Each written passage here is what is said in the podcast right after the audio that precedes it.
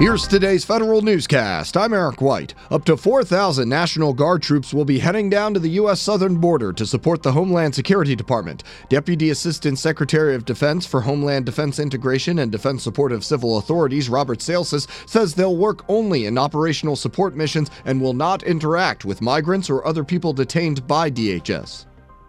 On tax day, the House may vote on as many as a dozen IRS related bills. The Taxpayer First Act would require the IRS to submit a reorganization plan to Congress before the end of fiscal 2020 and stop private debt collectors from collecting on debts owed by taxpayers well below the federal poverty line. Meanwhile, the 21st Century IRS Act would require the agency to accept credit card payments online. Representative Dan Donovan wants to know what's a cyber war? The lawmaker is asking the House Armed Services Committee to put a provision in the 2019 Defense Authorization Bill to define the term. Right now, there is no policy as to what type of cyber attack is considered an act of war.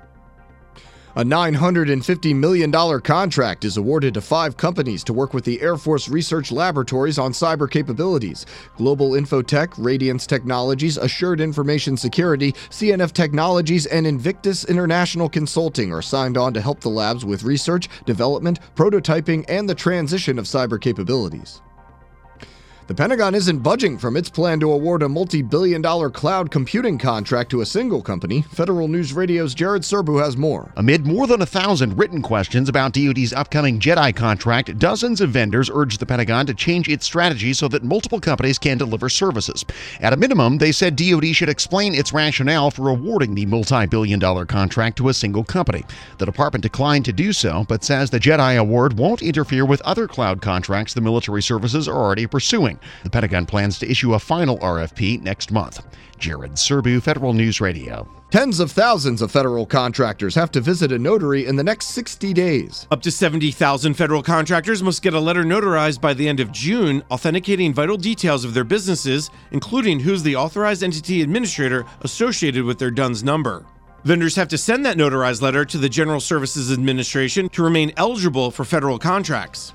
These are the first details of the impact on vendors emerging from the latest case of fraud that affected GSA's System for Award Management, or SAM.gov portal. I'm Jason Miller. Jeff Boleng will serve as the Pentagon's new software special assistant in the Acquisition and Sustainment Office. The position was created last week to create the Defense Department's software acquisition strategy and develop modern software skills in the acquisition community.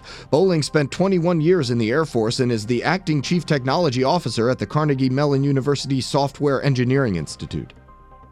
A second White House cybersecurity advisor is leaving the Trump administration. More now from Tom Temin in today's management report. Rob Joyce, the cybersecurity coordinator, will return to the National Security Agency. A spokesman tells Reuters Joyce is three months over his one year term White House appointment and leaves on his own volition.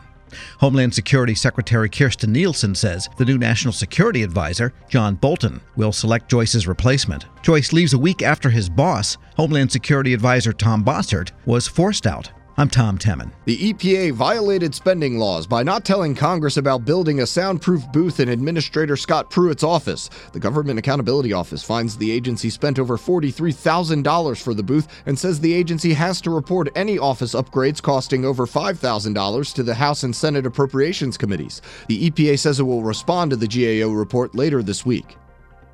A new action plan from the Veterans Affairs Department looks to get it off the Government Accountability Office's high risk list. GAO added VA healthcare to its list back in 2015. VA says it eliminated 235 outdated directives and 85% of outdated manuals in an effort to reduce red tape. VA also cut central office staff positions by 10% to eliminate bureaucracy and a bipartisan group of House lawmakers want to give VA a leg up on hiring healthcare providers over the private sector. Congressman Mike Bost, Luis Correa, and Vicky Hartzler introduced the VA Hiring Enhancement Act. It lets VA start the recruitment and hiring process for new healthcare professionals two years before they finish the required training, putting VA on a hiring timeline competitive with the private sector. VA has at least 35,000 health vacancies. Find these stories at federalnewsradio.com and subscribe to the Federal Newscast on Podcast One or iTunes. You can also follow us on Twitter at Federal Newscast. I'm Eric White.